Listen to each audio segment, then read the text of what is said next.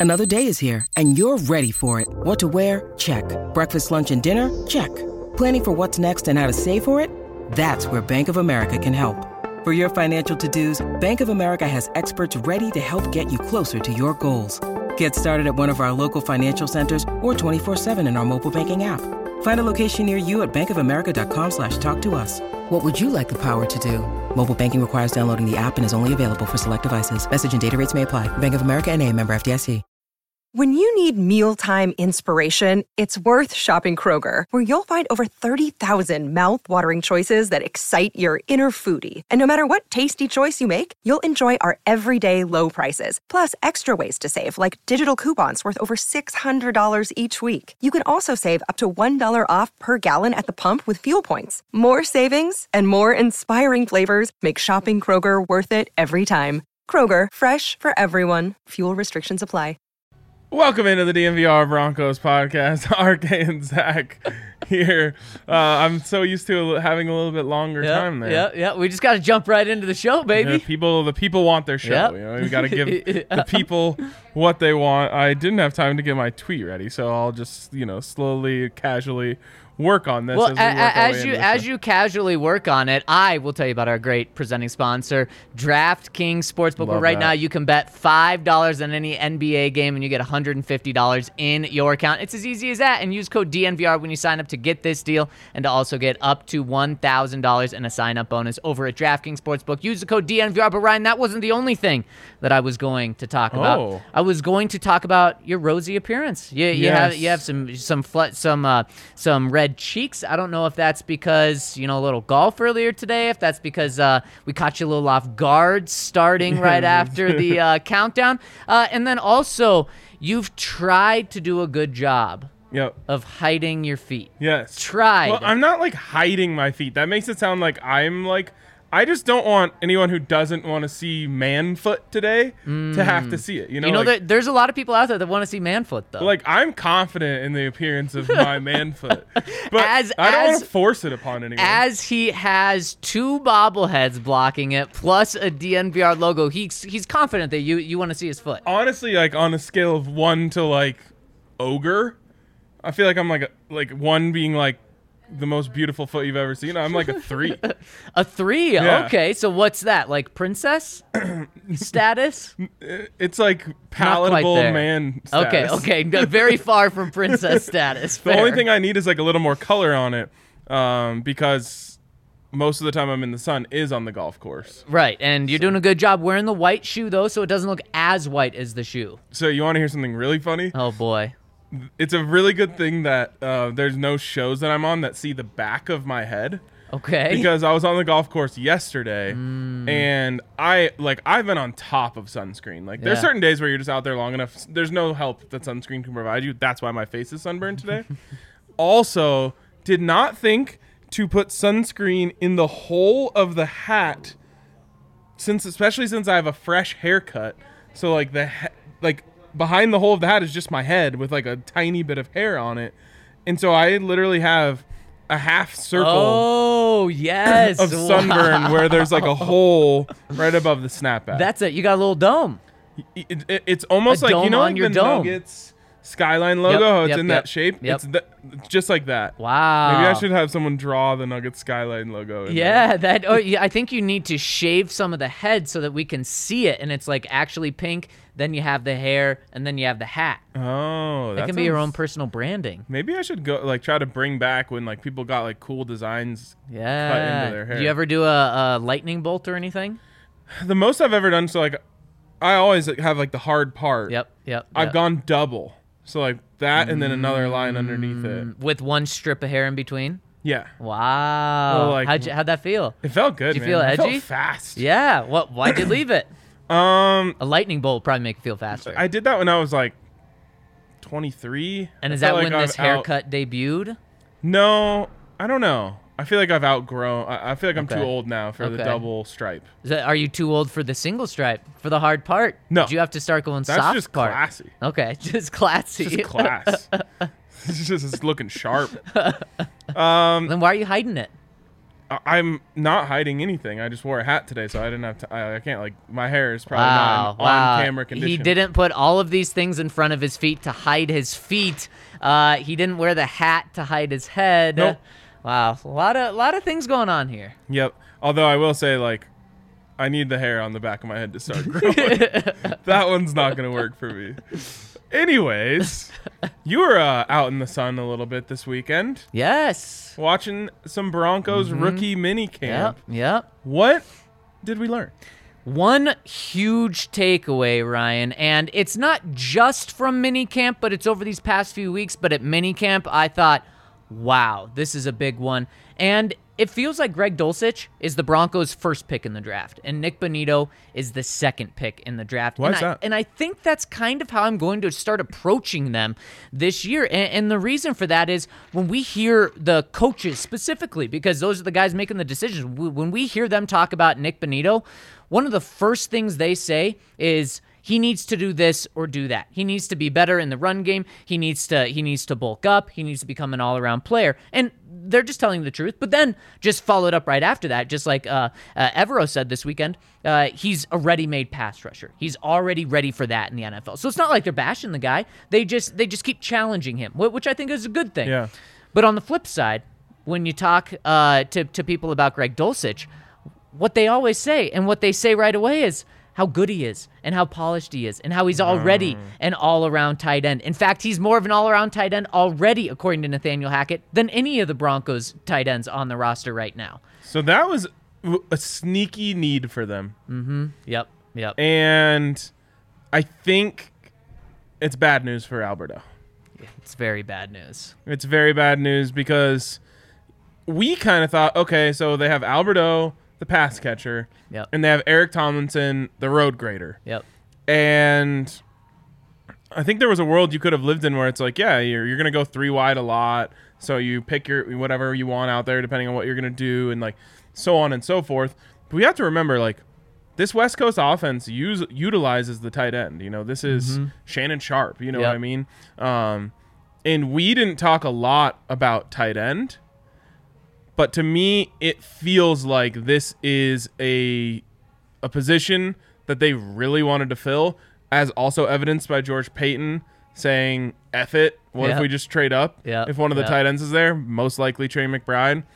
And they love Greg Dulcich. So great news for him. Sounds like he's going to be on the field a lot.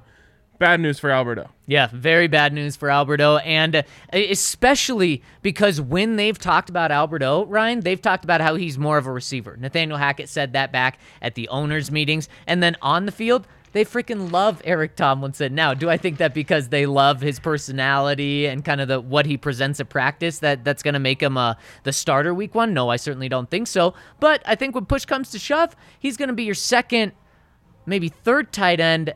Albert O'Ryan maybe looking as your fourth tight end because Yeah. days after the draft, they went inside Eric Saubert, who's a guy who is a very solid tight end. He's not a great receiver, he's not a great blocker, but I think he's a guy that they trust, and I don't know if they trust Alberto.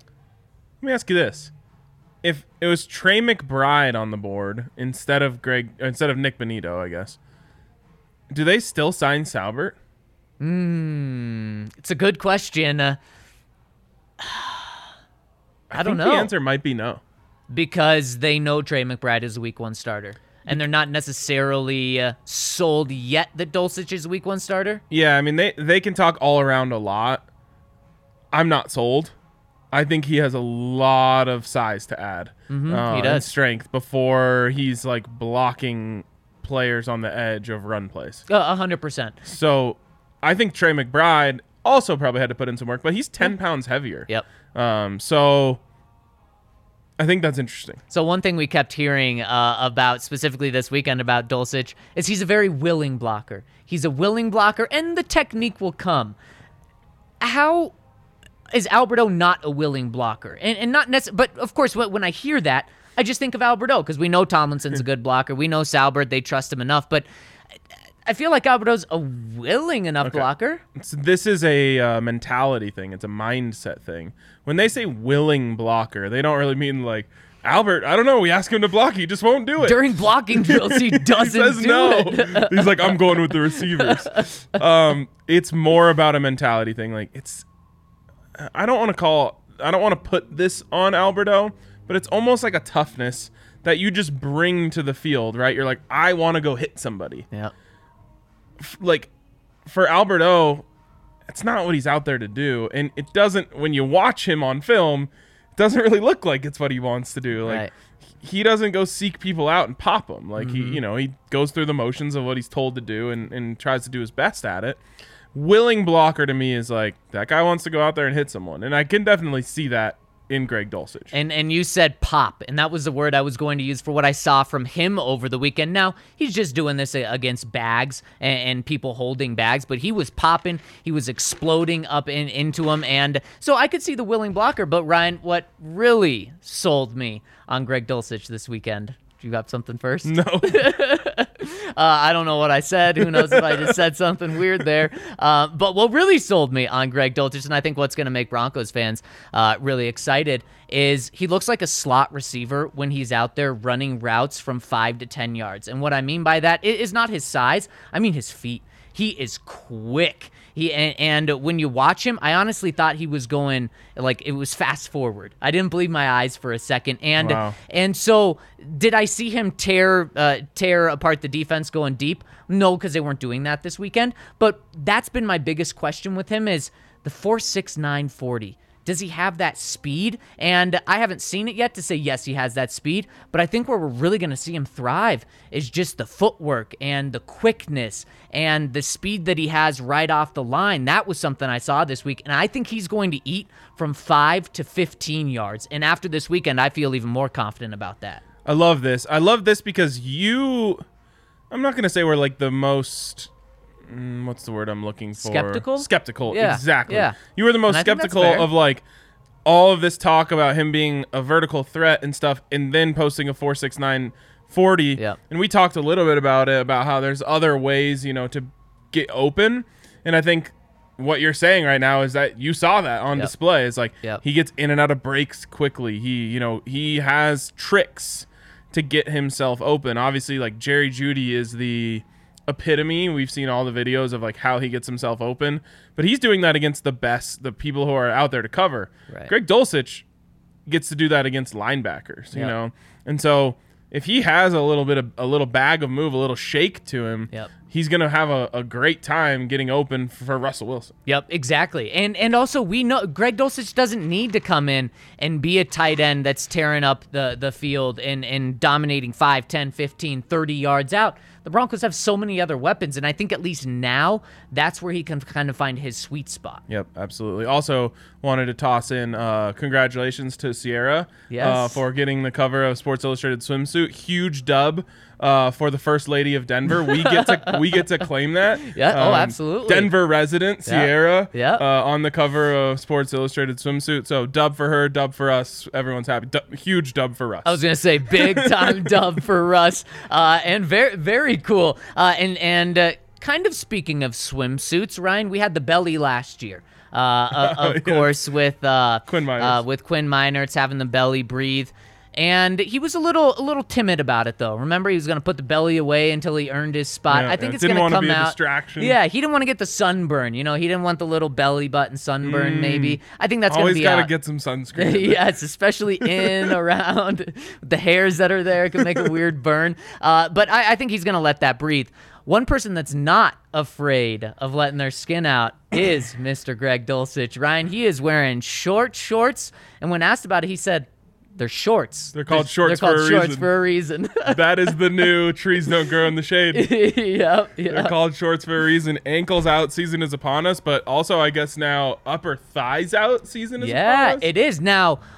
Now controversial here. He was wearing really tall socks with that, like almost up Mm. to the knee. I would kind of just prefer let it all breathe. Right, right.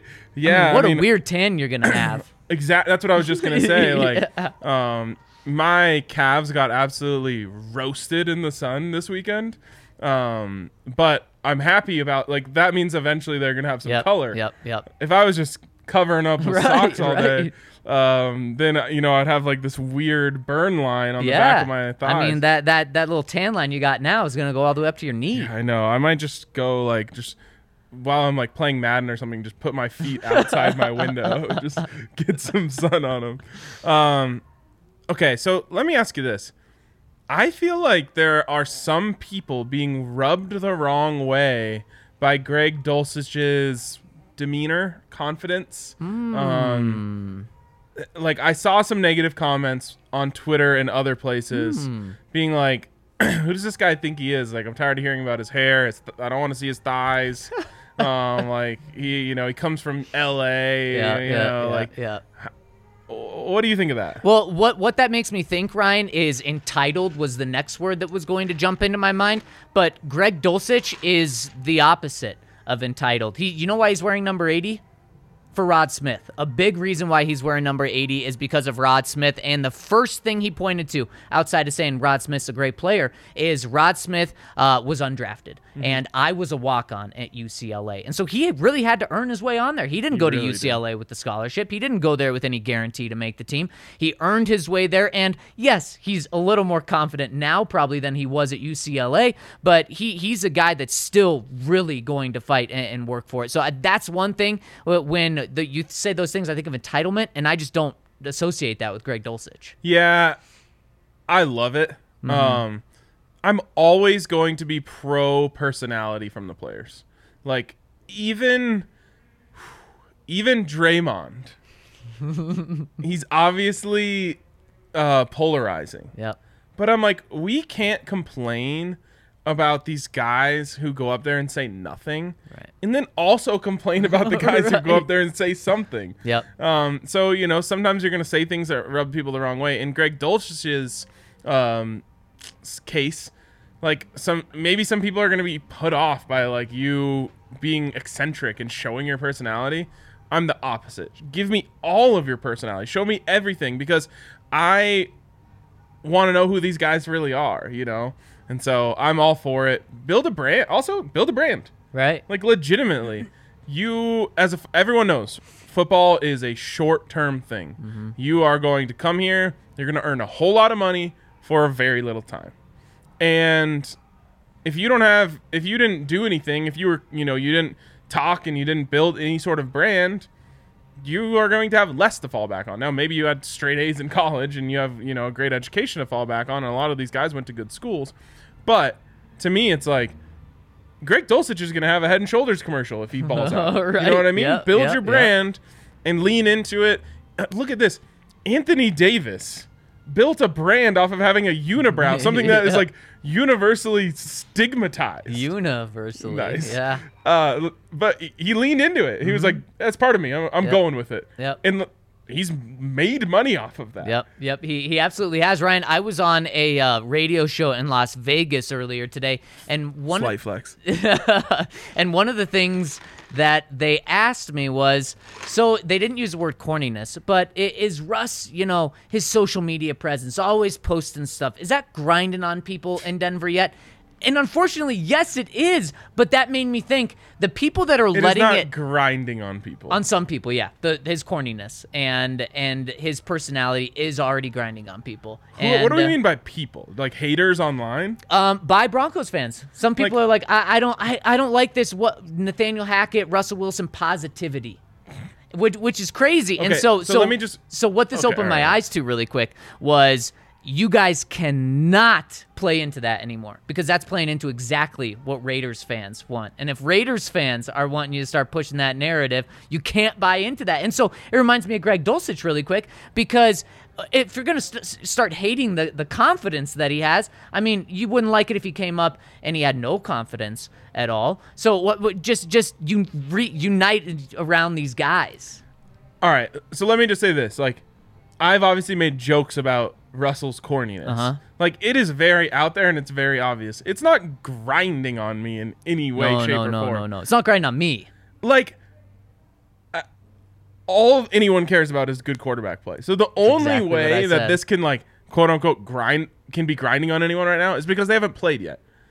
and they haven't even gotten to training camp yet. And as soon as Russ goes out there and everyone that's watching training camp is like, "Oh my god, Yeah. this is incredible," Yeah. no one's gonna think about it. And even if they do, then they're gonna stop in week one when he throws eight touchdowns. yep, all over the Seattle Seahawks. I haven't decided if I want to make that a, a prediction yet. Mm, is it a premonition? No, it's just a, like Peyton had seven, and that wasn't actually his first game. It was the first game of his second year. Right. But I I'm just you know, m- why not? Why not? There eight? would be no better time for eight. Okay, so even if he when he goes out and throws four touchdowns in week one, you, hey, you think he's bad now? I'm just setting uh, realistic Wow. expectations. Um, no one's gonna think about it or care about it. Right, of 100%. 100%. Yep. So I'm right there with you. But if you have that mindset, you're just playing into what the Raiders want you to think.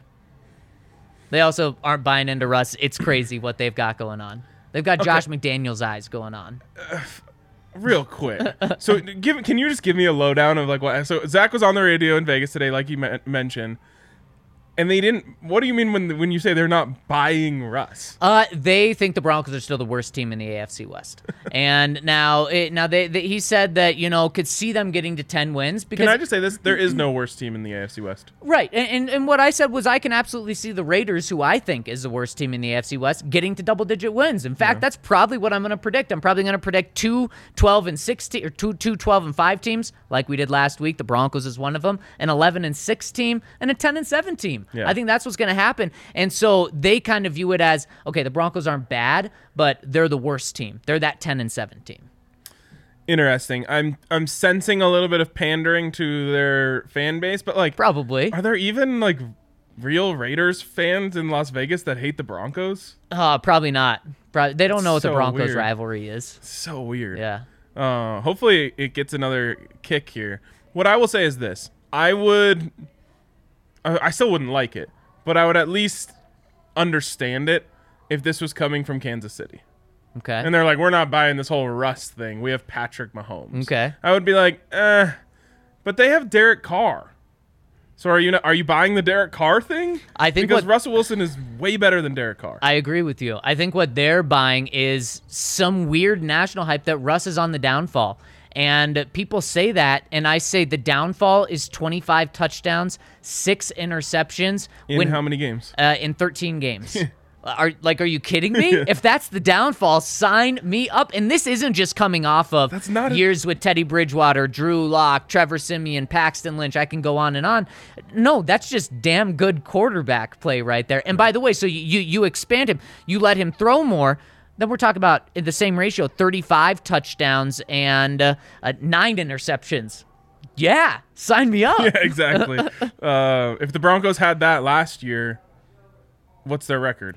Um, s- um d- definitely double digit wins, definitely a Yeah. playoff team. Yeah. Not even close. So that is cr- I could that is one of the weirdest things about just life in 2022. If the if the right amount of people say something, yeah. a bunch of people who don't actually pay attention will just absorb it and accept it. Yep, hundred percent. It's so weird. Yeah, it really is. And even if you if you watched Russ last year after the injury, you could tell he wasn't totally the same. Mm-hmm. And he was still so good. Yeah. and you had to you have to understand that he was still injured.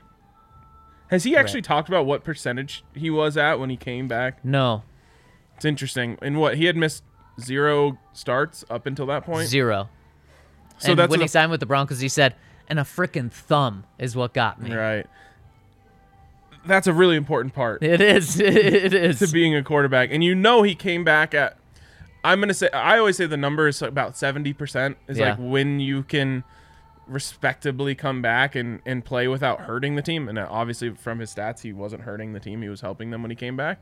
Um, but seventy percent of Russ, even if you got that forever, you would it would still be a massive upgrade for the Broncos. I'm going to 100%. say it's fair to say you're going to get hundred percent of Russ for a period of time. yes, for for many, many, many years. Yeah. Uh, for a very at least until he's forty, I think. I'll say you're going to get 100% of who he is for four or five years. Man, you don't think he's Tom Brady then? No, huh? I think he can play for a really long time. But, uh, you know, things slow down. The Tom Brady element. doesn't scramble Yeah, around and run yeah, around. That's fair. Um, so, you know, maybe he can be like Vince Carter of the NBA, who just like figured out how to shoot set like three open threes. Is he still When- playing? I don't think so. but like when once he got older, he was just like, okay, well now I'm gonna become Yeah. a great three point shooter. Like he went from being the most electric dunker Yep. to like a guy who could shoot 40% from three. Maybe Russ can go from being maybe the most electric scrambler to a guy who can sit in the pocket. But it'll, at, at a certain point, he's gonna have to change a little bit. he'll be able to do that. Right, yeah, and I have no doubt he'll be able to be that great pocket passer. And Ryan, something that is so adaptable and versatile and always brings 100% is our friends over at Breckenridge Brewery, where no matter what beer you get, it is going to be a great one. And we have so many Breck brews here at the DNVR bar. You got to come by the bar and get a Breck beer. And also, one thing that the Breckenridge Brewery community is doing for Avs playoffs because they are the official beer of uh, of the Avs playoffs with their Avalanche Amber, they are giving tickets to two community members for every single Avs home playoff game. It's so cool. And also, they're donating a portion of all proceeds of sales of Avalanche Ale through the playoffs to the community fund in the Boulder County to benefit the Marshall fire victims, which is so cool. So if you want to nominate someone to get free tickets to the Avs game along with so much gear and Avalanche Ale, go to breckbrew.com and find out how to do that there. I opened up my text with you to look at the rundown and realized I, I typed out a whole text to you yesterday, but never pressed send. Oh wow! So okay, about that. okay. We we have the uh, we we have the proof Yes, there. we have the proof. uh, my bad. Uh, also, want to remind you guys to come down to the DNVR bar. Uh, at long last, we know when the Avs are playing again. Yes. Uh, what a stupid system they have. Did we find out before midnight last night? Was Um, it right around then? It would have been right after uh, Stars Flames or Okay. shortly thereafter. Why did we have to wait for all of the ones to end to at least have a schedule? I there was no game eight coming. We knew when the last game seven That's was. very true. uh, the NHL has just dropped the ball with that, and also the you were talking about on bets with Andre earlier. No playoff games tonight. Why not have the Why Avs tonight? Blues have both been done for multiple days. Obviously, the Avs have now been done for a full calendar Yep, week. Yep. Um, and so you easily could have put Avs Blues today. Why? We don't need a break. No one needs a break. No, we don't need. And also, it just it doesn't hurt the Avs more necessarily, but it helps the Blues, gives them more time off. No, you should be you should be given an advantage when you sweep a team and finish them off instead of going six games like the Blues did. You, they should be playing tonight. Yeah, massive L on their part. Anyways, come down to the DNVR bar to watch game one tomorrow. Uh, should be awesome. Obviously, game two Thursday, game three Saturday. That one's going to be crazy here at the DNVR bar. There's no better place other than the stadium. I'll give the stadium some credit uh, to watch a game. Well, But if you're thinking like cost to fun ratio, we might have the dub there. Oh, for sure. There's no question about it. Because I got tickets to game one, and it is not cheap. I don't understand. I'm scared because where, like, where do we go from here? Hopefully, there's two more rounds of playoffs. Yes. The the exponential increase from the cost of round one tickets to round two tickets is very concerning to me. Oh boy, and with the Stanley Cup Finals here, Yeah, I'm gonna have to start uh, putting my change in a piggy bank. are we getting close to? uh Are we getting close at all to Seattle Seahawks Week One tickets against the Broncos? I think those are the most expensive tickets Seattle's had in like a decade. Yeah, I got a DM from uh, one of our listeners who said, "Hey, we're trying to buy tickets to go see him in Seattle. What the hell? like, do you know why these are so expensive?" And I was just like, "I just assume that they're gonna. That's their game of the year. They're gonna try to milk it. I was gonna say, how expensive are Super Bowl tickets typically? Like really expensive, right? Uh, Ridiculous. like probably like twenty five hundred is the cheapest to get in. this is the Seattle Seahawks Super Bowl. So it's not going to be $2,500, Yeah. but this is their Super Bowl, week one. And from their perspective, they love it because they're zero and zero when they get to play Russell Wilson. They're not one and seven like they would be if the Broncos played him in week nine. If they boo the best quarterback in their franchise history, they should move this, their franchise to Oklahoma City. They might have to move their franchise to Oklahoma City, Ryan. I think I, I think their fan base is, is pretty divided because there's a narrative built there, and we heard it from the from the Seahawks management that Russ forced his way out. It doesn't even matter. It doesn't even matter. Like sometimes there are bad breakups at the end of great relationships. And you as a fan base should realize best quarterback in franchise history we should show him our love and appreciation. So here's the thing, though, with that bad breakup, you see uh, the girl that you had a great relationship with a year after the breakup, probably very friendly. Mm-hmm. Pro- probably you remember the good times, laugh, you can hug. You see her the next day after you break up. That, that may be a little dicey still, and that's maybe what Seahawks fans are feeling week one. Fair, fair. But I agree with you. I would be on your side too. There's just no way. Send him down, you know, the uh, the road that the Sonics went if they boo Russell Wilson. And uh, a way that some Seattle Supersonics players may have gone is the road of the American Raptors, Ryan, because what the American Raptors are doing, they are a rugby team here in Glendale, Colorado, and they are doing a, they a really cool concept. They're taking players that have played other sports and turning them into rugby players, Ryan. Last year they went 5 and 5 in their very first season, and that was with players who again have never played rugby before, and that's what a really cool thing they're doing over at an Infinity Park and the Colorado rugby team, the American Raptors, is having another season soon. And if you can get free tickets to their games by going over to AmericanRaptors.com to get your free tickets, you can also stream the games online over at AmericanRaptors.com. So to check out the schedule, get some free tickets, check them out over at AmericanRaptors.com.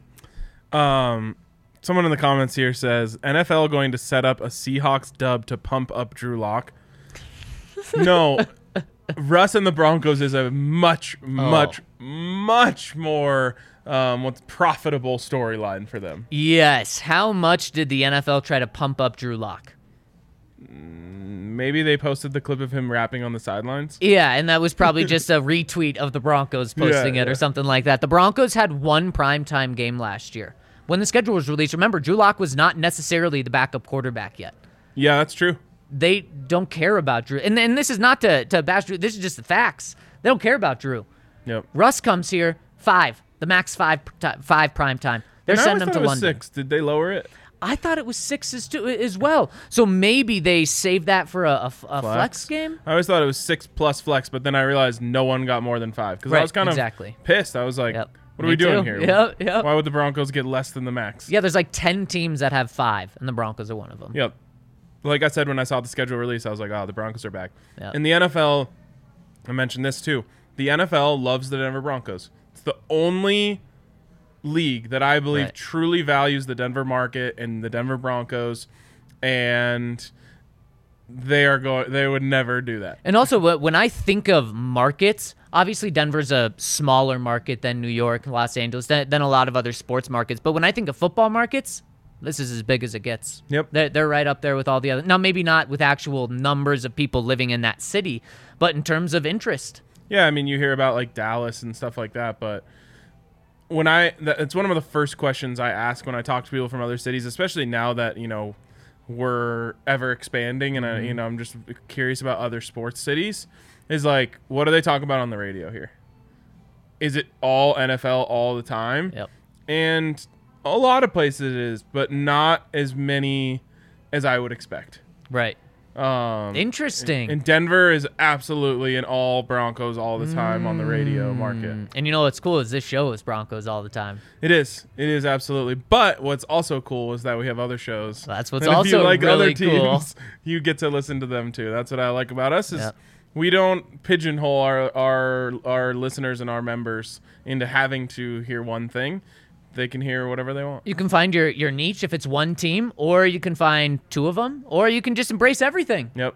And we've even got a podcast for that. Yeah, we certainly do. Um. Anyways, well, let's get back on track here. Nik Bonitto. Now, we, we've talked about Greg Dulcich. I, I'm really pumped about him. I'm not down on Nik Bonitto at all, Ryan, but he's a project. But which and, and, and the coaches make that very clear. Uh, again, like I said, Evero this, this weekend said he's a ready-made pass rusher, but there's this, this, and this that he needs to improve, and it's all about just becoming a complete player, becoming bigger, uh, developing more than one move in the pass rush game, and also becoming a better in in the run run game as well. But just the interesting thing is the situation he's in. Where, what role does he have? Where is he? Because he could be the week one starter, Ryan. Yeah, it's interesting. I'm down on Nik Bonitto because he said he took number 42 because he doesn't care what his number is. and then he got stuck with Casey Kreiter's old What number. are we doing? the fact that even you are on my side on this Yes, tells me yes. it was a really bad, It was really a bad really decision. bad number. I wish like I knew that he didn't care, so I could have been like, I would have showed up to Denver Broncos headquarters, knocked on the door, and been like, "Hi, I'm here on behalf of Nik Bonitto to cares. to negotiate his his number. He doesn't want to deal with it, so I've come in to help him because I would have said um, anything but number 42. Seriously, no 40s. And wh- this scares me now because like even if good numbers become available, now I'm worried that he's just gonna be. I, I, I don't care. yeah, he's. Uh, like, do you want matter. 11? We got rid of Josh Johnson. And he's like, uh, honestly, no, it's fine. He's at the point where he needs to pay Josh. How did he get number 11 if he doesn't care about numbers? Because it's a great number? Yeah. Yeah, it's a good question. Oh, this is tough. This is tough. Anyways, we can talk football again. Um, does Nik Bonitto start week one? And obviously, the, the reason why he would start is because Randy Gregory or Bradley Chubb aren't out there.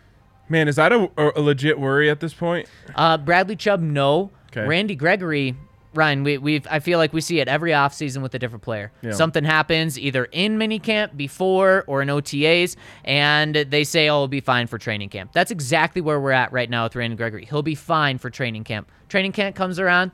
We just want to play it extra cautious with him, and so I'm not going to say that Randy's going to be re- be ready to go until until I see him on the field. Well, in that case, then yes, I think Nik Bonitto would be the starter. Um, but in a in a regular world where Bradley Chubb and Randy Gregory are the starters, I think it's a perfect way for Nik Bonitto to come into the NFL. Um, because I, I think it was you who mentioned this idea, and this is my favorite thing I've heard about this combination. Line up Bradley Chubb as a defensive end on some pass rush downs and combo Nik Bonitto on the same side. That sounds deadly to me. And like when uh, when the Broncos drafted Bradley Chubb, he was considered a little bit of a tweener. Yep. And I think it's mostly just been injuries that have held him back. But I also think there is something to the fact that he doesn't have a freakish speed rush. And, you know, his bull rush, which is good, doesn't come, you know, doesn't match up with like really great defensive ends who can bull rush the hell out of people. So I don't see why you wouldn't do that. Like, I don't think you need to pigeonhole Bradley Chubb into being an outside linebacker. Yep. And I think, especially again, you know, third and 11, they're not running the ball. You can get super light on your edges. Yep. And let Nik Bonitto do what he does and give Bradley Chubb a favorable matchup against someone who's not used to blocking really good edge rushers. Yeah, exactly. And I think that's where Nik Bonitto's role is the, the, in this defense is being able to capitalize on that. Obviously, anytime Randy Gregory uh, or Bradley Chubb come off the field or knock on wood can't play, that then he's the guy that's stepping in. But speaking of this position, Ryan, we found out it's just more and more on Baron Browning being an outside linebacker only. We found out his transition to outside linebacker is going great. He's developing moves. He's getting a lot more comfortable there, and there is they are not taking their foot off the gas with this at all. Why? Because in in the words of uh, Evero, you you can't have enough pass rushers. We will take them. Yes, you can. And I think the Broncos do have too many right now Yes. because when you look at the outside linebacker group, there is six guys that should be on an NFL roster.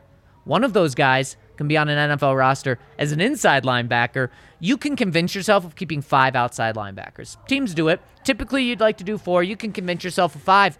Going a whole nother wave deeper. Is this a situation where they're going to save a roster spot by saying, well, Baron Browning's both? Um, so he, you know, they're only going to keep three inside linebackers and say, well, Baron Browning counts as the fourth. He's also our sixth pass rusher. He he has to be. He has to be counted as the fourth in that case. Yeah. That's the only thing I can think of. I hate it. I really do. Maybe they see something, you know, and I'm not even saying that I don't see it, I guess, necessarily. Like, I think Baron Browning can be an outside pass rusher. It, it just doesn't, that's not a need. No, it's it's not an especially when you go and get Nik Bonitto. Yep. Especially when you have Jonathan Cooper, and they they clearly can't be as high on Jonathan Cooper as we all are. I don't think Jonathan Cooper is a first round pass rusher, but we said if he didn't have that injury last year, maybe a third rounder Yeah. coming coming out of college, uh, a third Trade round him pick. if you don't like him. Exactly. and that's kind of how I feel about Alberto. Maybe he's up for some trade bait. Um, obviously Nik Bonitto's not up for trade. Brown, Baron Browning is not going to be a trade guy. It it's just very, very interesting. It is interesting. I don't like it. Um, I hope I end up being wrong here. I hope that you know um, he ends up being a great edge rusher who also can help them out at inside. You know, I just maybe it, it goes back to this thing that I've been saying for a while about how all of these freak athletes are becoming edge rushers because that's where all the money is. Yep. So maybe he's all about it, you know, Yeah. because Yeah. he's saying like, "Oh, I get to, I get to rush the quarterback. That's how I make money. Right. A million bucks every time I get there." Um, Inside linebacker, not nearly as profitable. Definitely not. And, and so maybe also the Broncos are taking that approach, which is like he's a freak athlete. We should have him rushing Right. the passer. Right. Um, I just hate it. I hate it uh, Yeah. because I think he solved a problem for you at inside. What problem does he solve for you at outside? and that's I thought about this this morning. Unless they're not sold on Randy Gregory or Bradley Chubb for the future, which is weird. Then why do you pay Randy Gregory? yeah, they have that- to be it- sold on Randy. You, you hope at least for the next two years. And we know that they knew about the shoulder thing Yep. before they signed him. So it's not like they this like the rug got pulled out from under them and they're scrambling now. Right. They signed Randy Gregory knowing about the shoulder, not caring. Yep, exactly. And Russ helps recruit him. They have to be in on They're yeah, exactly. And Kale said, and and Russ helped recruit him. Yep. They're 100 percent in on Randy Gregory. It's just bizarre. It is bizarre. Um, Ryan, Are something else. gonna do like line changes at edge rusher? It- that's what it feels like. Like mid pass rush, they're gonna send someone else in. Tag teams? right, exactly. Running the play in and out like Uh, youth they, football? They honestly better at this point. Maybe they think that's the key to Randy Gregory staying healthy and Bradley Chubb staying healthy. Potentially. And because one thing that Vic Fangio liked to do was play these guys all the time. And uh, that they're not they, they shouldn't do that this year. Uh, Eric here in the comments says, I honestly think this is a testament to how much they like Jonas Griffith. There is a Jonas Griffith thing here.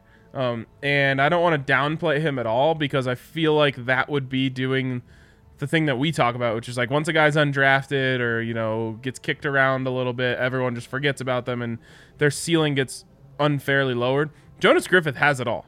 He's fast, he's big, he's strong. Um, he has no accolades in the NFL to this point, other than Right. he played last year and he played well. Right. Um, where I, I guess where I have a hard time is like I would feel like that would have helped him in a in a in the old staff's eyes, Right. but maybe this staff came in and watched that film and said, "There's our guy right there." Maybe, and it, you would think that it's interesting that they think they could do more with Jonas Griffith than develop him better than Vic Fangio. But don't you think it's just as likely that Jonas Griffith gets cut than he is a starter? Yep, I do, I do, and especially when you talk about keeping these backups and guys that that are fringe. Baron Browning, he's going to be your sixth outside linebacker, or maybe Malik Reed is, but he should still be on your team. You should find ways to get these guys on your team. Yeah, and I don't mean that like I think Jonas Griffith is getting cut. What I mean is I have no idea how this staff specifically feels about him until they start talking about him.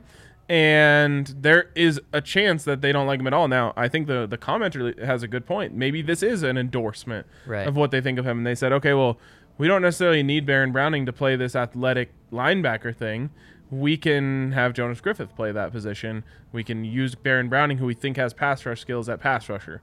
Yeah, I, but if they go out there week one and Baron Browning doesn't play, I'm gonna have some serious questions. One, especially the way he played last year. Yes. And, and the commenter rightly is is high on Jonas Griffith.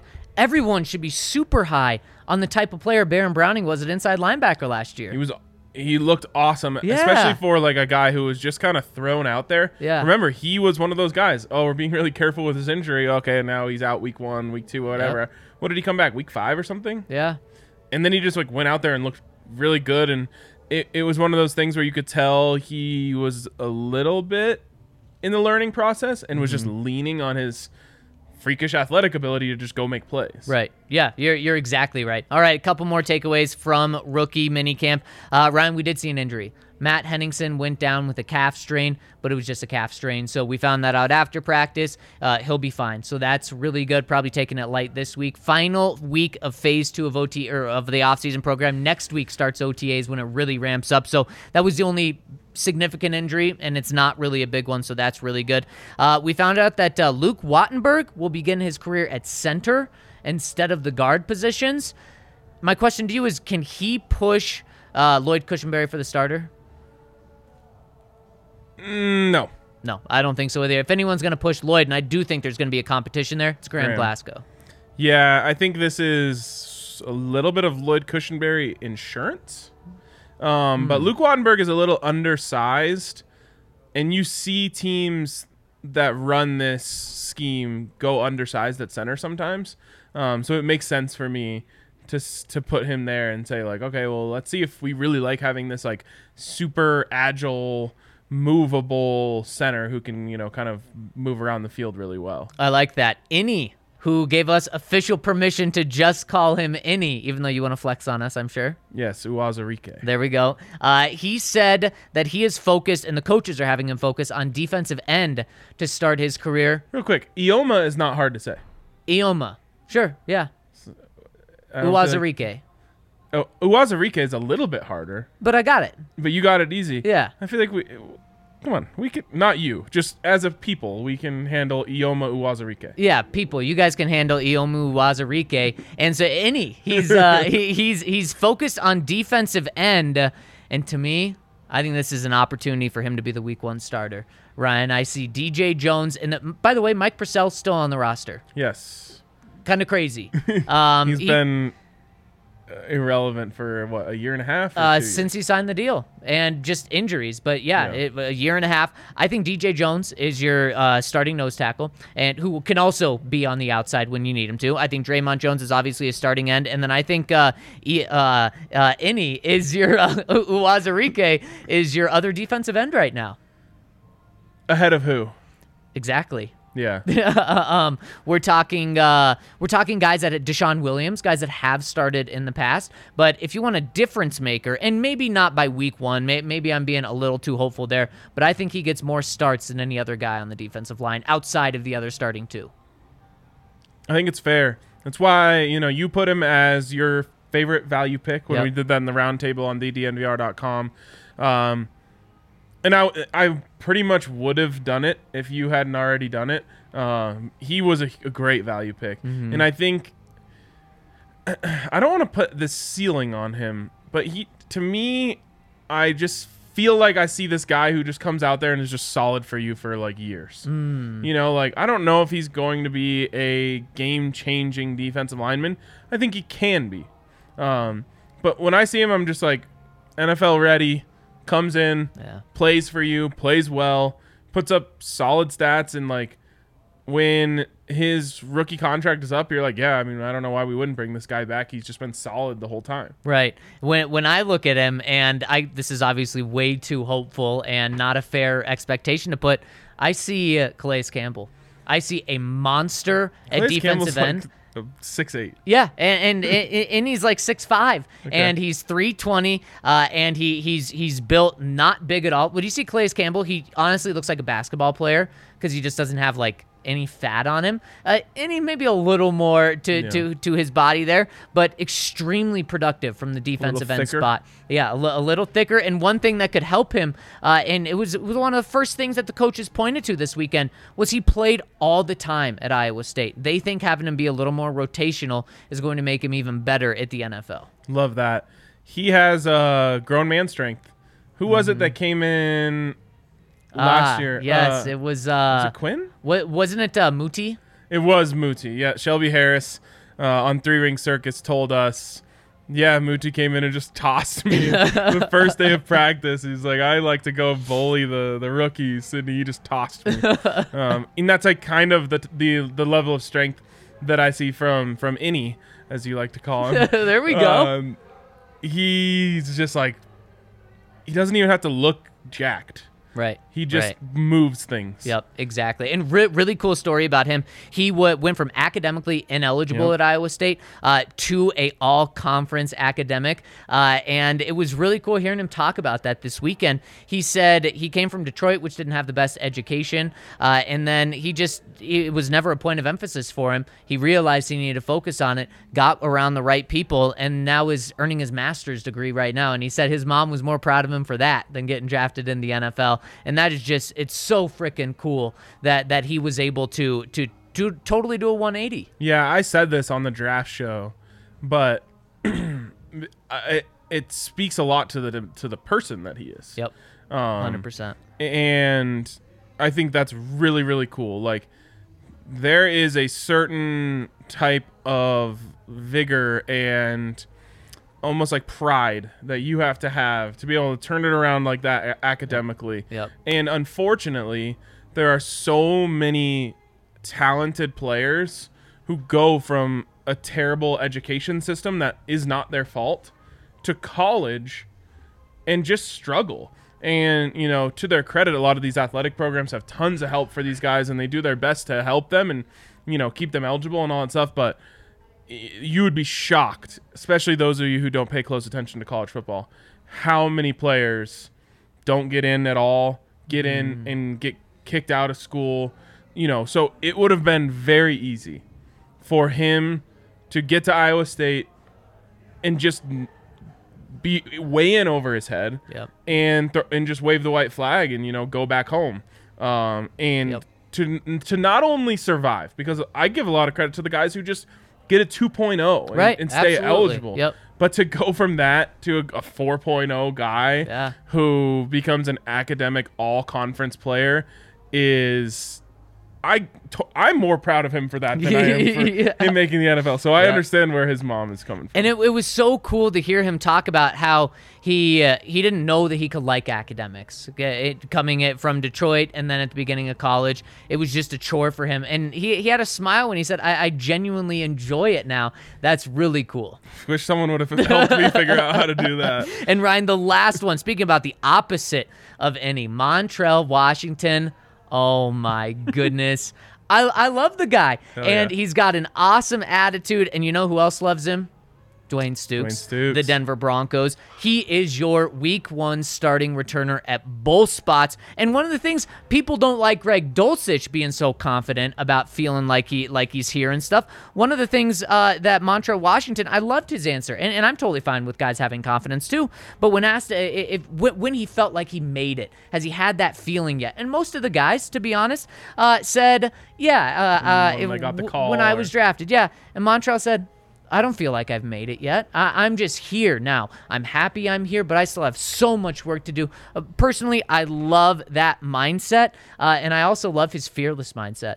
Ryan, when talking about returning punts, what's it like doing that? Why he's successful? He said, "Because I'm fearless. I just ca- I catch it and go. I trust the guys in front of me, and they trust me to do my thing. So I- I'm fearless. And from someone that has returned one kick in their high school career, uh, it was a punt. Okay. And it was a really good punt. Give credit to George Washington's punter. I mean, this ball hung up in the air, and this is my one Probably time. felt like 10 It's- years. Yeah, it's it's my senior, it's my last year. I know I'm not getting another opportunity, so I'm like, hell no, I'm not fair catching this. I should have. I caught it, and boom! I was taken out. Helmet was off. You were fearless, bro, the dude. shoe. You were basically I- I was- uh, and I was fearless enough to never do it again. Ah, yeah, I became very fearful after that. I never caught one in a game, but I lived with a punter. Oh, uh, the punter yeah, at CU you. at the time, Darragh O'Neill. Caught some punts for him. Not even fun. It hurts. and your neck gets strained. I mean, it's worse when you have to catch like, you know, 10, 20 in a row because Right. you just keep getting popped. That's true. That's true. Um, come home with just like bright red Yeah. forearms. But I I gained a new respect because the number one thing for me is like you are you're looking straight up in the air. You have no idea what's happening. No, I'm sure there are guys that who are talented enough to look up, look down, look up, look down. You know, um, but even then, that's a risk because you got to make sure you're in the right spot to catch the ball. Yep. Fearlessness is the single number one most important quality of a returner. Mm-hmm. You know, you see these guys. Obviously, Dwayne Hester is the goat. Oh, sorry, Devin, Devin Hester, Hester. Uh, is the goat. I, I have no idea where that came from. Uh, Dwayne De- Stukes, maybe. Okay, there Yeah, you go. yeah, I think had it- there was a my head. connection, yeah. Uh, D- Devin Hester is the goat. Um, he never hesitated, man. Yeah. Got the ball and went. And there's nothing more frustrating as someone who's watching a returner, as someone who like catches it and they're like Yeah, looking all yeah. indecisive, especially on kick returns. It's just like, dude, you got to get to the 25, so you better start. You better start now Yeah. because they're not as close to you. But even punt returners, like guys who you know catch it and dance, the ones who take it to the house are the ones who go right up the seam, make one move, get to the outside. And I feel like that's a little fearless. 100% fearless. You have to run right at people who are Yep. running right at you. and that are much bigger than you. yes, exactly. I mean, So, he's 150 pounds less than any. that's insane. And I'm not even, Innie's not even the biggest guy on the team. He's close to it, though. Yeah, yeah. Uh, I, I'm excited about him too. Please just catch the ball. Yeah, and he's going to do that and then do a lot more. As we know from your research, he is not going to. He's not going to ignore fair catching. Yeah, I, I still I want I, I just like want him to house his first return and yell I don't fair catches even though he might still do some fair catches. He yells it when he walks by Dwayne Stukes, and Stukes is like, "Get back here!" By the way, uh, Dwayne Stukes, from all of the coaches at minicamp and seeing uh, uh, practices a couple weeks ago, he's the bad cop. He's the dude that's MF and people. Uh, Nathaniel Hackett gets animated. Justin Outten gets animated. Uh, Evero gets animated. He is screaming at these guys. I'm normally not for that. Um I don't think grown ass men need to be yelled at like that. It's fair. But special teams is a different animal, man. You have to demand respect. And so um, I think there's other ways to do it. But if that type of demeanor results in those players respecting him and listening to him, then I'm for it in this very specific case because I have watched a couple different, for lack of a better term, like happy go lucky special teams guys just get completely walked all over. Yeah. Those guys don't Yep. listen to them Yep. and they're having side conversations. They're doing this. They're they're you know half-assing drills. Yep. Um, and when you have this like goofy, catchphrasy special teams coach, it's kind of Who takes all the blame? yeah, it's easier than a guy who, if he sees you, you know, talking on the side, not listening to him, MFs you He's gonna rip India. you're just not like uh, you're not going to do it as much and you need as special teams to get those guys attention because it's human nature to check out the a little bit from the boring parts of your job mm-hmm. and special teams part of practice is the boring part Yep. of a football player's job Yep. And it's also typically you have a defensive coordinator, an offensive coordinator, head coach that is the guy that's screaming and yelling, or you have someone, a Bill Kollar for the Broncos the past couple of years. You have someone that's like that. The Broncos don't really have that anymore. So now he's kind of taking that role, and we'll see how it goes. Um, but it's the complete opposite. It's a 180 from what they've been at special teams coordinator. yep that's awesome uh, also remember how i said uh, when i saw the schedule i was like oh the broncos are back Yep. Another thing I uh, came across this weekend: Broncos uh, referenced in a new hit country song. Oh, yeah? It's got to go to them being back as well. What, what country song? I think it's called "How Is She" by Cole Swindell. Okay. And Yeah. the Denver Broncos, or could it The line is something like, uh, "How how is she living life out there in Colorado? How is she wearing red around all those Denver Broncos?" Oh, So damn. I assume Yeah, yes, the girl came from Kansas City Yeah, to Denver. Yep, yep. And it would make sense with the country vibe. Kansas City carrying that over. Yep. But like Broncos, you know, getting reference in country songs, There they're we back. go. There we go. if you're in a country song, you know you're back in the hip culture. Well, you're uh, yeah, hip in country. I don't know if that's like a, but I guess to some, In Kansas City. yeah, or Yeah. or in, to some in Denver. Yeah, that's very true. That's very true. I'm going to a country concert in Denver this weekend. Unfortunately, that NHL dragged their asses, and now it overlaps with the Avs game three. Oh no. And so you're choosing the country. It was a wedding gift to Spencer and Kylie that we got them tickets for this concert, Mm. Yeah. and uh, and I'm sure you know they also love the Avs, but like we're gonna follow through on the gift. Yeah, that's fair. That that that's very fair. And something that is going to follow through is our friends over at DraftKings Sportsbook. You bet five dollars, Ryan, on any NBA money line. They're going to follow through with $150 in free bets over at DraftKings Sportsbook. And they also have so many other cool things going on at DraftKings Sportsbook. Every single day, I open up my DraftKings Sportsbook app, and they have a new bonus, uh, a new boost, uh, a, a cool new parlay that they're putting together. There's always something which makes it so much fun, especially now now, we don't have uh, the Avs playing every night. So to get in on the other ones, they always give you something that's interesting. And they're also giving customers the opportunity to get $25 bla- back if their same game parlay with three or more legs doesn't hit one of those legs. You get $25 back. So a little risk free bet there. So head to the App Store now, download the top rated DraftKings Sportsbook app now, and use promo code DNVR when you sign up to get $150 in free bets by betting $5 on any NBA team to win their game. That's all you have to do. Don't have to win. Just do that, and you get $150. And use that promo code DNVR when you sign up to also get a sign up bonus up to $1,000. Must be 21 or older, Colorado only. New customers only, minimum $5 deposit. Restrictions apply. See DraftKings.com slash sportsbook for details. Gambling problem? Call 1 800 522 4700. And Ryan, speaking of DraftKings, let's hop into our DraftKings pick of the week. And I'll go first because going through all this, I just want to keep it simple, especially after talking to another division opponent today in the AFC West. This division's so freaking good. Now, I wouldn't bet money on the AFC West being the number one seed in the AFC because I think the division's going to cannibalize itself. But I think that this division is going to prepare each other for the playoffs and for the tough stretch that is coming. So last week, I gave you uh, the the pick that the AFC was going to be the winning conference of the Super Bowl. This week, it's the AFC West is going to be the winning division of the Super Bowl, which is dicey because that means it could be the Broncos. Yeah. But it also could mean it's the Chiefs or the Chargers. I don't think the Raiders, but I wouldn't say that they don't have a chance to win it all. I think the Broncos have a much better chance, but I think it's that. And right now, plus 350, some pretty good odds. Yeah, on the bet show we talk about oars. Um, like we love an oar. It helps you get through the water. Mm-hmm. yeah. Uh, and this is an oar. You have three oars, right? Broncos or Chiefs or Chargers or yep. Raiders. It's a nice bet that gives you plus value that it gives you three ors, um, which is nice to have.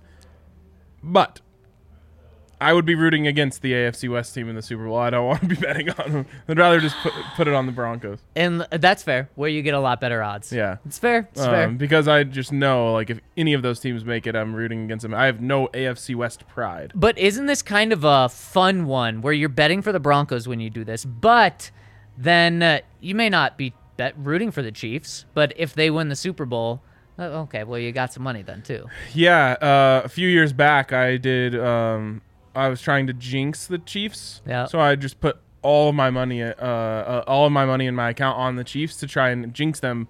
And if it didn't work, then I was gonna make money. And then it did work. Yep, 'cause that was Bucks. And so I lost some money, but the Chiefs didn't win the Super Bowl. It was worth it. It was worth it. So you did the opposite. And I got an assist. They gave, actually gave me a key to the city for doing that. There you go. Well, thank you. Do you have that with you? Uh, yeah, it's keep it in on your my toe? Key. It's on my keys. it's in your keys. There we go. um, what, what else is I gonna say about that? I don't know. I Your forgot. pick of the week? Oh yeah, that was what I was gonna say. um, my pick of the week is I'll just give you guys one for tonight, right now. Don't hesitate. Game starting somewhat soon, I guess. Um, we're going under 12 in the Giants Rockies game tonight. Alex Wood is on the mound for the Giants. He kind of owns us, um, even though some like we sometimes get hits off of him, but it just feels like every time I see him on the mound, he's just beating us. Um, he also, I think, shut out the Rockies like a week ago. Um, so that's fresh on my mind. Um, and I just don't think there should be a lot of runs scored. I was gonna say plus Ryan. I mean, I know you were mentioning the weather when, when on the bet show, but it is it's getting nasty out there. Yeah, it looks a little better now. it was I don't see. windy. Dude, there was literally a sign just rolling down the street because it like blew off of its blocks. wow. Like the one of the ones that you like trail. Like it's like a tra- you know the ones that have like three blinking arrows. Yes, yes, yes. the yes. big ones, and they're like no attached to way. wheels. No way. yes, dude. I was literally looking out there. There's just one rolling down the street on like, its own wheels because it had detached from the car or something. Well, they they like left it there, you know. right. There was no Oh car attached to it, and then I assume they put blocks under the wheels. yeah. Um, but maybe the blocks blew away, Oh or it like just got so much momentum that it rolled over the blocks. Um. Yeah. Definitely under 12 runs in a Rockies game with weather like that. Unless it could that start, wind's it could start out. snowing too, or raining. Not snowing. yeah, Yeah, it's gonna be apparently it could get close to snow later this week. Wow, wow, I'm not, ready for not that. Not in downtown, but in good, surrounding areas. Good, good. Uh, and one more shout out to everyone tuning in with us. We really appreciate all of the support. Hit us with a thumbs up if you're tuning in live on YouTube. Or if you're tuning in not live on YouTube, still hit us with a thumbs up. If you're watching on Twitter, hop over to YouTube. We really appreciate subscribe and turn on alerts so you know anytime we're going live because sometimes it's a little different from our noon. I just saw the comment that said, "Damn, RK is darker than me now," and then they made my name RK. oh, yes. Wow. That is fancy. You ever thought about going by that? No, I'm also just I'm, it, your uh, screen is just like the colors are off. If it's making me look dark, I'm just red. it's it's it's true. I uh I, I always have um like my night mode on, so it makes everything orange. And so sometimes I'll have like someone come look at a picture on my computer about something, like, oh my god, what's wrong with that person? I'm like, oh no, it's just my screen. well, you have like um, it's like an anti-headache. yeah, style. so it takes all the blue away. Yeah. So everything's like a lot more orange. So maybe maybe that's what EMB is doing. Nice. Yeah. Nice. Whatever. Keep doing it. It makes me look look good. Um. All right, let's get to these super chats. I know we got a couple here uh, from Shiloh. He says, uh, hoping Reed and Browning plays. Oh, hoping Reed gets traded. There we go. Okay. And Browning plays the Micah Parsons role. The interesting thing about Micah Parsons is he plays in a different defense. You know, um, uh, they're playing four three over there, so there's like a there's different positions in it. I love the idea of a Micah Parsons role. Um, and if Baron Browning can even just be that type of player of that type of versatility, count me in. Yep. Um, maybe Evero wants to cover more from the edge, and so that's why he's wants uh, Browning there. Is he saying like, okay, well we can you know line him up outside, he can run out and cover the flat, whatever it may be, but I still don't like it. I don't like it until I do. Right, and, until you show that you're a once in a generational talent, like Micah Parsons has done, Yep. and that that's what makes him so good is because he's that. Remember, the Cardinals tried to do it with Isaiah Simmons. Now maybe he's a, a little better than he was his rookie year, but it was still like he didn't have a position, and that wasn't a good thing. That was a bad thing because he didn't know where to be. He was getting lost all the time. Uh, another guy that kind of gives me vibes that could be going inside, outside, not full time, but occasionally is Nik Bonitto. I wouldn't be shocked to see him line up at inside linebacker with pretty much the primary uh, uh, goal is to rush, so it'd be on passing down specifically. Yeah. I mean, if you're gonna do that, you kind of have to use him in coverage a little bit, just so it's not completely telegraphed. I think they're going to. It's gonna drive some people crazy. Just don't do it on Chase Claypool. Is that who Von got Yeah, lined up again? exactly. Yep. That was a disaster. Chase Claypool is off. Oh, it was so easy. I've never Yeah, seen Von yeah. Miller look so unathletic. Yep. Yep. So like not good at football. Yeah, It it was was one play. One little shimmy and he's just gone. I was like, Yeah. oh no. yeah. Von Miller's not supposed to look like that. Yep. He's much better going forward. Exactly. Yes. Just like Brendan Langley, much better going forward. Yes, and Much we'll go forward on the show into the comment section on the dnvr.com. This first one comes in from Omaha, He says, "Would you look like that? Jerry Judy actually caught a case. Yikes! Wow. Uh, maybe he can get the charges dropped. Yikes! Oh, wow. Uh, KJ Hamler is going to eat. Okay, so yeah, we talked a little bit about Jerry on the schedule release show. Yep. Um, any new details? No new details. He, he was back with the Broncos today, and what we did here over the weekend, Ryan, is it doesn't seem like the Broncos are taking this seriously. Let, let me say that. Uh, but one of the things Nathaniel Hackett said was he met with Jerry Jeudy in person right after he, he was released from prison on Friday morning, uh, and then uh, he Nathaniel Hackett he said we we want to uh, move on from this Jail, Re- released from jail, which is different than prison. Oh, is it? Yes. Oh, okay. Jail then. Yes. Um, yeah, I, I mean, I'll, I'll just reiterate what I said the other day. Like, this is a maturity thing for me. Mm-hmm. Um, and it's time for Jerry to grow up yep. Absolutely. in all phases of his life. Yep, yep. It's disappointing, and I don't expect it to in, it impact him week one. Yeah, and that's that's one thing we didn't mention. We talked about like what type of discipline could come down. It sounds like there won't be. Yeah, especially Maybe some internal stuff from the Broncos, but I like stuff that wouldn't even become Right. public. I- exactly, exactly. Especially um, with with the other side, the vi- the victim of this uh, wanting the charges dropped, just right the next day, it probably won't result in a suspension. Yeah, and you hope that this is, you know, kind of a I don't know. I don't. I don't know what word I want to use, but something that just doesn't come up ever again. Yep. You know, um, y- y- there is like an. It is interesting in Colorado. Someone does have to go to jail if a domestic thing happens, um, and I hope we never hear about that again. Really, for any Broncos. Yeah, absolutely, Um, or anyone. But especially Jerry, like Yep. learn a lesson here. Um, be a little more mature. The whole thing sounded very immature and childish to me. Yep. Um, so grow up and stay out of trouble. Absolutely. Next one coming in from Denver Rivals. Uh, he says uh, he said he talked about his kickoff party that they had for the the softball game this past Friday. I hope that went really well, Denver Rivals. And he says I hate to give the Chargers props, but they made anime schedule release video that was pretty good. I'm just relieved we have the max prime time games. If the team can really gel, I could see us landing 12 wins. Let's hope it's a good season and that Jeudy stops self-sabotaging his his public image to the fans. DNVR fam, please support the Denver Rivals at Stonies this past Friday. Wilson should make a shirt that say "Let's ride and dine." Thanks again, guys. Yeah. Um, as for the Chargers video, we got some. Um, you and I got called Grinches for um, for not being into the release videos. By the way, both of us went back and watched it later and enjoyed it. Yeah, the the Broncos one was great. It was great. It, it was really good. However, I stick with my point. Yes, I'm gonna yes, stay with the Grinch. You know what some teams do? They go through it all, and then at the end they have a nice screen of the schedule. That's all. I'm, that's all we're asking. For. If they want to have John Elway drop the schedule and then they kind of look at it from the angle we did, Zoom and in. then yeah, and they zoom in, they fix it, or then they just put a nice schedule on the screen. Great. But they didn't even do that. So that was Wait. my only gripe. Is this is a schedule release video. I'm looking back on it. Did this? Did the video have any details about the schedule? Not until the very end. None. Because in in the years past, hadn't they like slowly revealed game by game throughout yeah, the video? Okay, well, like? they they did last year. I don't think they did. I'm not I'm not sure. But then it- then it was just like a very like a full house. Like one uh, player like popped up as if he was a full house character and had a picture of who they were playing. So it was very clear then. You could almost have just like done a short. Compl- it, it had so little to do with the schedule that it could have Right. just been a completely. 100%. But it doesn't mean it wasn't good. I'm not saying Yeah. it wasn't good. No, it was it- great. Like the uh, creativity that went into it. Obviously, getting Schefter to participate Yeah.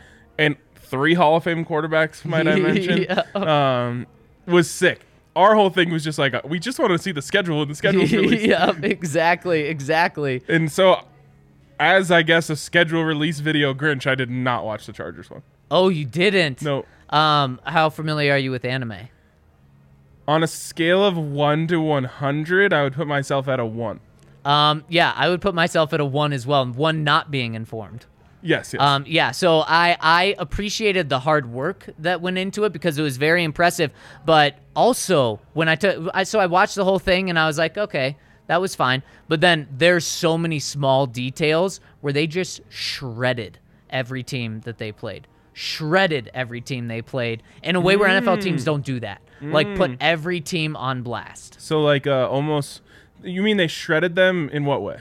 Um, like, Like er- roasted them? Yes, like the Jaguars one. It's uh, it's a picture essentially of the Urban Meyer picture where a female is dancing on him at a bar. It's it's Oh, him. wow. To, it, it's that scene to announce that they're playing the Jaguars. Uh, yeah, like that type of shots taken at teams.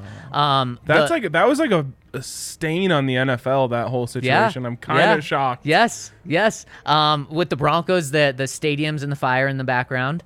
Um, so a, a, little a little shot there, and I mean every team had this, so they they were very creative. And typically NFL teams don't take shots at other NFL teams on social media. I'm pro team accounts being savages. yeah. Yeah. Um, so so then good for them. You, you you would like this. Also, speaking of them, do you know how they put out the Pop Tarts the before the schedule was released? The this Pop Tart is who is ha- we're relating it to this team we're playing. Yeah, they did that this year again. They did. But they didn't do it with team logos. They did it with individual players on teams. So they used Russell Wilson. Guess what the popcorn or guess what the uh, Pop Tart flavor was? I'm gonna Russell guess. Wilson, you're trolling him. I'm gonna guess. Um, corn. Bingo. Bingo. Yeah, Impressive. go, let's Good go. call. but that's a shot at Russ. It is. Calling him corny. I was, it was. I was between corn and cheese. yep, yep, That's actually what they should have done. Yep. Corn and cheese corny pop. cheese. Yep, yep. That's one- that would probably actually be pretty good. No, get out of You here. just you have to remove yourself from thinking of Pop Tarts as a sweet Pop-Tart. thing and think Okay. more Hot Pocket. uh, it's a thin hot pocket. A hot pocket thin. hot Pocket Mini. Oh man, we're off the rails. All right. Uh, MM um, Bold 94 coming in and says, I want to celebrate Russ's first game as a Bronco. DNVR should go to Seattle and have a tailgate at Lumen Field. What do y'all think? I would 100% go to DNVR vent there. Honestly, it was it's in it was in the cards. Um I don't think it's gonna happen. Uh, number one thing would have been like not week one. Would have been more likely for us to go up there. I think we are gonna try to do a DNVR road trip game where we invite everyone. We have a big tailgate, all that all that cool stuff. Maybe even multiple. The number one thing that's scaring me off of doing it for Seattle now is what I'm hearing about these ticket prices. Yeah, big time. Um, like uh, that's a huge barrier to entry. Yeah. Whereas if you go to other stadiums, you know, we all know that NFL games are kind of ridiculously priced in the first place, but not that ridiculously priced. No. Um, so I don't. I don't think I want to go do that at a game where like most people won't be able to afford tickets. It's a really good point. It's a it's a really good point where that the price of a ticket could be the price of the rest of your entire trip. Totally. Of airfare and ho- hotel stays. and obviously, a lot of Broncos fans are going to try and do the London trip. Yep. Um. So yeah, that's that one's obviously going to be the most expensive you could possibly Yep. do. Yep. So people are saving up for it. Yeah. I mean, I'm sure there are. Next one from Mile High Buckeye says, I'm looking at going to the Broncos game in Charlotte, Baltimore, and Seattle this year and checking those stadiums off my list. Charlotte and Baltimore will be no problem and can do a road trip each without having to miss any work. But tickets to the Broncos Seahawks game are going for 350 plus per ticket, just what we were talking about. Also, because it's on Monday Night Football, I'll have to take off multiple work days. I may have to wait a few months for those prices to drop. That being said, if anyone has leads to cheaper tickets, please let me know. Hopefully, I'll be able to get out there to the DNVR bar this fall as well. Long live DNVR. Much love, Alex. Love it. Um, my guy goes to lot, all sorts of games. I love He it. does. He has a he has a sick roster of games that he's been to. He's hit pretty much every stadium. Yeah, which is incredible. Next one's from Melbourne Bronco. He says, "My boys just want to say I'm going to miss Mace. His Broncos knowledge was unsurpassed, and I wish him all the best. And we know the DNVR family will miss him, but we will all grow together." Great comment, and of course we're we're going to miss Mace. We wish him nothing but the best. Uh, we hope all the best for him and his family. Um, and I saw someone in the comments earlier say like, "Are you guys going to address the Mace thing?" We gave Mace a, a full send off Yep, uh, on Thursday. So if I know uh, it feels like some people missed that, maybe because it was at the very end of the show. Yeah. Um, I don't. I didn't realize you guys were tuning out at the end of our show. No, So I'm let's just kidding. bury this one at the end No, too. yeah, I'm just kidding. Um, but we did. We gave Mace a whole send off at Mm-hmm. the end of his last show, which was Thursday before the schedule release. So we did two Yep. shows on Thursday. So if you want to hear that, um, go check out that show. It would have been not the our most recent show, but one before that. Exactly. Next one coming in from Charles Snodgrass says, Hey guys, I'm stationed at Fort Meade between Baltimore and DC and wondering if you will be in Baltimore for the December 4th matchup. Hoping to bring the mayhem to Baltimore. Let's go, Broncos. Ryan, we're getting questions. So many people asking us if we're going to be at so many road games. This hasn't happened in the past. I think this shows a new step with what Nathaniel Hackett and more so Russell Wilson is bringing to this team. People want to go to these games if they're anywhere close to them. dude as a longtime buffs fan um i know the feeling of planning a big thing going and getting the tickets for some people it's traveling for other people you know they might just be like he's talking about he's in dc already um but when you go and you spend all that money to watch your team play and they suck and not even in like an entertaining way Right. it's Bad and boring. Rough. It's Yeah. rough. So I'm sure you know there's a lot of people who went to a couple games in the post Peyton Manning era era and just were like, I'm not doing this anymore. Yep. That are now gonna come back and do it again, uh, and so that's awesome. Um, we're gonna come up with a whole plan for you know what we're doing at different games, and like I said, I want to do at least one where we you know plan a, a big event right Love before it. the game where we all go down there and hang out, and we'll obviously tell you guys, and maybe we can even all stay in the same hotel, like that sort of thing. Yep. Um, that's something that I've been rattling around in my brain. Um, there's a lot of room to rattle in there, so um, stay tuned. You know, we'll we'll we'll, we'll come up with something cool. I can't wait. Dan Burke says, "Hey guys, first of all, I'm not sure if you'll if he'll see this, but I want to thank Mace for his coverage with DNVR over the past few years and wish him luck wherever the future holds for him next. Sounds like he'll still be covering the Broncos, so I look forward to seeing where he lands. Second, Zac touched on the floor of the receiver group in light of the Jeudy news. Now, the Jeudy incident doesn't appear to be too serious in terms of what punishment he'll receive, but it did make me realize that the Broncos are an injury or off-field issue from being in trouble at that position. With that in mind, there are a couple of players that stand out to me as no-brainer signings. The first is Julio Jones. Tim and Courtland are great leaders, but I feel like that in that room and the team in general, there needs to be a true veteran presence, and especially one with an extensive playoff experience. Julio cert- er, Julio clearly lost a step, but he can still be a productive in a similar in a smaller role than he's used to. The other one that comes to mind has his own off-field issues, and that's Antonio Brown. Hard pass. I agree. He says that being said, Russ did try to recruit him to Seattle before he signed with the Bucks, and they seem to have a good relationship. Plus, Zach Azzanni recruited and mentored Antonio Brown at Central Michigan. Antonio Brown even lived with Azzanni and his wife for a while, and credits him for helping him develop as a root uh, at develop a routine as a college player. What do y'all think? One that made me go, hmm. One that made me go, no, no, no, no, no, no, no. Uh, Julio, you're for. yes. I'm, I don't even know if I'm You're for. open I, to. He's just chilling right now. No Yeah. one signed him. yeah. No, got released. Wild. Um, I remember. I obviously knew he got released, but uh, you know, then the big frenzy happens. Yep. You don't even think about it. It's weird because you're not desperate right now. Like Antonio Brown, that is desperate. That is Oh, you have yeah. nothing else, and you're in the middle of a playoff run. Touch wood, and something terrible has happened in your receiver Yeah. room. Um, and even then, it's still going to be a no for me. Um, by the way, that just reminded me of the time that I was pro Antonio Brown because massive L on my part. Um, We forgive you. Julio is one that does intrigue me, but I'm sure he's still not. He's not just going cheap. Like I think he's just chilling right now because he's in no rush.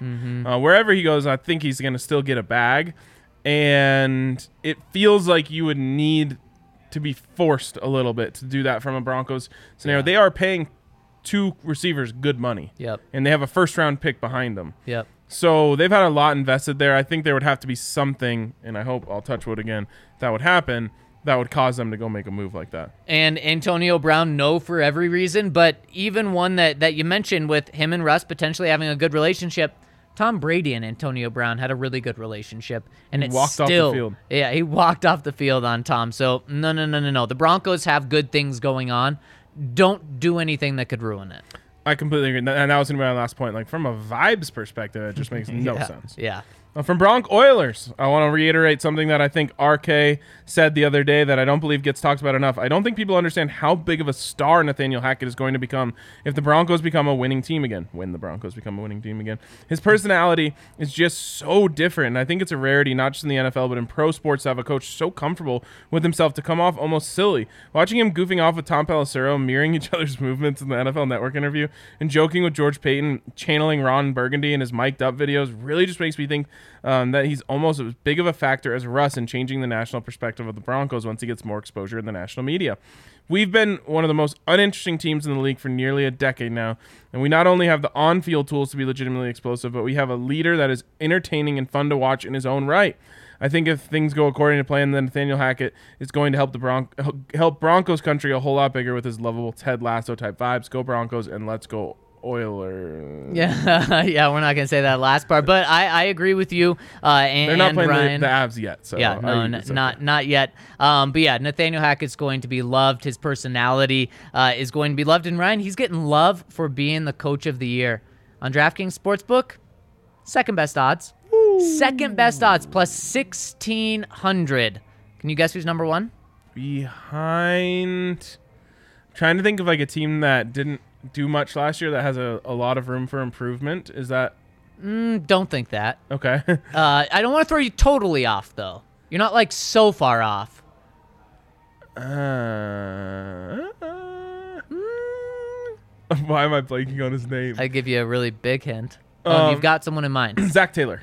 Um, no. Okay. Uh, he can take a bigger step than Zac Taylor can. So maybe I initially threw you off. I didn't mean to initially throw you off. Threw me off. Yeah. I was thinking Brandon Staley. Okay, well then you're right. Oh, Yep, what? Yep, yep. They totally underachieved last year. They, missed the playoffs. They were right at the playoffs. They missed the playoffs. They were an overtime away from being in the playoffs. Oh my god! You threw me off my OG I- guess. that was I'll- correct. I'll, I'll give I'll give you that as your first guess though. You, you got on your first guess. Um, you and your Chargers. How do you not think they underachieved last year? they year? had a winning. Re- no, I think they underachieved. okay. um, they have a lot of room for improvement. They won not, what nine games? That's just yeah. What to be twelve? Is that a lot? It's huge. Twelve wins? It's a thirty percent increase or something. Okay, I guess we just we just our math doesn't line up to what we think significant. Fair enough. Uh, but Brandon Staley plus fourteen hundred. You're right on that. Nathaniel Hackett plus sixteen hundred, tied with Mike McDaniel. Your Ve- guy. Wow, very interesting. Uh, Mike McDaniel's just waiting for Tom to come down there. Now Tom has all the leverage. He can do whatever he wants. He can say, "I'm either, I, oh, you don't want to let me do whatever I want. Well, I have thirty-seven million dollars a year waiting for me whenever I decide to retire." It's Very true. It is very true. So Tom is literally going to control every move he makes for the rest of his career, and no one can do anything. Smart, right? Which he kind of already had that much power, but now he, whoever, uh, hats off to his agent. Yeah, Because he might not, he might not ever work for Fox. no, no. But by the time that comes around, things could have changed. Yep. Uh, uh, exactly. But he'll have he'll got all that publicity, Yep. and he'll be able to use that card anytime he wants, whatever he wants. Oh, you don't want to sign Antonio Brown? Well, right, I think I am gonna I'll quit just week go to eight. Fox. um, as for Nathaniel Hackett, I loved what they said about how, him being comfortable with who he is. yeah. I think that's my favorite thing about Nathaniel Hackett. The dude does not scream prototypical NFL head coach. nope. And it would be very easy for someone to get like imposter syndrome and try to be more like an NFL coach. Nope, the dude's just himself. Take Yep. it or leave it. Yeah. And I'm taking as much as possible. Yeah, well, 100%. Uh, and it just makes me think Vic Fangio last year, uh, we had a quote, we had many quotes come out from Hackett this weekend, but one of them, I asked him uh, about Greg Dulcich. What's the unique thing he brings? And the first thing he said was, the hair. Have you seen the hair? Could you imagine a traditional NFL coach saying that? No, and I think we're moving a little bit away from like I think Sean McVay would have said it. Sure, sure. I think so too. But but I think that's the future of where they're going. Yeah, a Kyle love it. Shanahan, Sean McVay, a Brandon Staley. These these younger guys I think would say that, but for for the We most part, need- the guys that have been in the NFL for so long wouldn't. We don't need any more like old school hard asses. Right. We just don't. No. Uh, The the new generation is much more palatable and exciting. Yeah, yeah, and if that's because of of the new generation of players that that older people want to say are soft, well, it is what it is. You, you, you can you can go in there and not cater to them and be a, a miserable place to work, and it's going to be what Josh McDaniels was when, when he was with the Broncos. Sixty-year-old curmudgeon and miss the playoffs every year. Exactly. Yep. yep. Uh, last one, I think, coming in from Rusway Johnson says, "Let's ride." So excited about this season. I've been a diehard fan since '89. I live in Vermont, born and raised in Utah, and brought and bought tickets to the Jets game. I will be going with my father and little sister, who are Cowboys fans. I plan to go to the DNVR bar and get my member beer after the Broncos stomp the Jets. I will be in Denver Saturday night through Monday afternoon. Any recommendations on site to see or to for, or food to eat? By the way, I love Mexican and can't get it in Vermont. Thanks, fellas. Listen to the pod every day. See you soon. Bro, you are coming to a great place if you love Mexican It's very food. true. Um, I mean, there's so many options. Like even just down the street from here, there's a place called uh, Mezcal. Yep. Fire, Yep. absolute fire. But that's not even like one of like the traditional Denver, Enough. Right. You know, Mexican staples. Um, so like Los Dos, I, I would say to go to Los I was gonna say if you're a Broncos fan, because Yeah. not only do they have good Mexican food, but now there's a story. yeah, exactly. Um, but there, I mean, hit us up, especially as it gets closer. Like d- send us a DM or something, and we'll Yeah. we'll hit you with some more recs. Man, I could go for Mexican food right now, Ryan. I can always go for Mexican food. yeah. Legitimately, that that's something I could eat every single day. Oh, no hesitation. Oh, just a, a smothered burrito or a chimichanga. Oh, yes. oh, speaking of good Mexican places, La Loma. Um, have you ever had the um, mini chili rellenos they have there? No. My guy oh, in the background. man. Bro, they're almost like egg rolls. Oh, but they're chili rellenos, and they come with a side of green chili, so you dip them in green chili. oh my gosh. Oh, my God. I think we just sold our guy, Rusway Johnson. Yeah, there you go. Uh, so plenty, plenty of places to get some awesome Mexican food in Denver. It's something that we take a lot of pride in here. Um, we also take pride in uh, having long shows once in a while. Yes, we right do. um, there's no there's no timer on No. podcasts. Uh, sorry, Kale, we kept you probably longer than you wanted to be here. Uh, He's but- craving Mexican food too now. yeah, maybe we'll all, we'll all go get some Mexican food. There's a taco spot right across. Uh, anyways, that is going to wrap it up for us today. Thank you guys so much for all of the comments, uh, the super chats as well. We appreciate everyone who tuned in. Hit us with a thumbs up on YouTube on your way out, and we will catch you tomorrow on the DNVR Broncos podcast.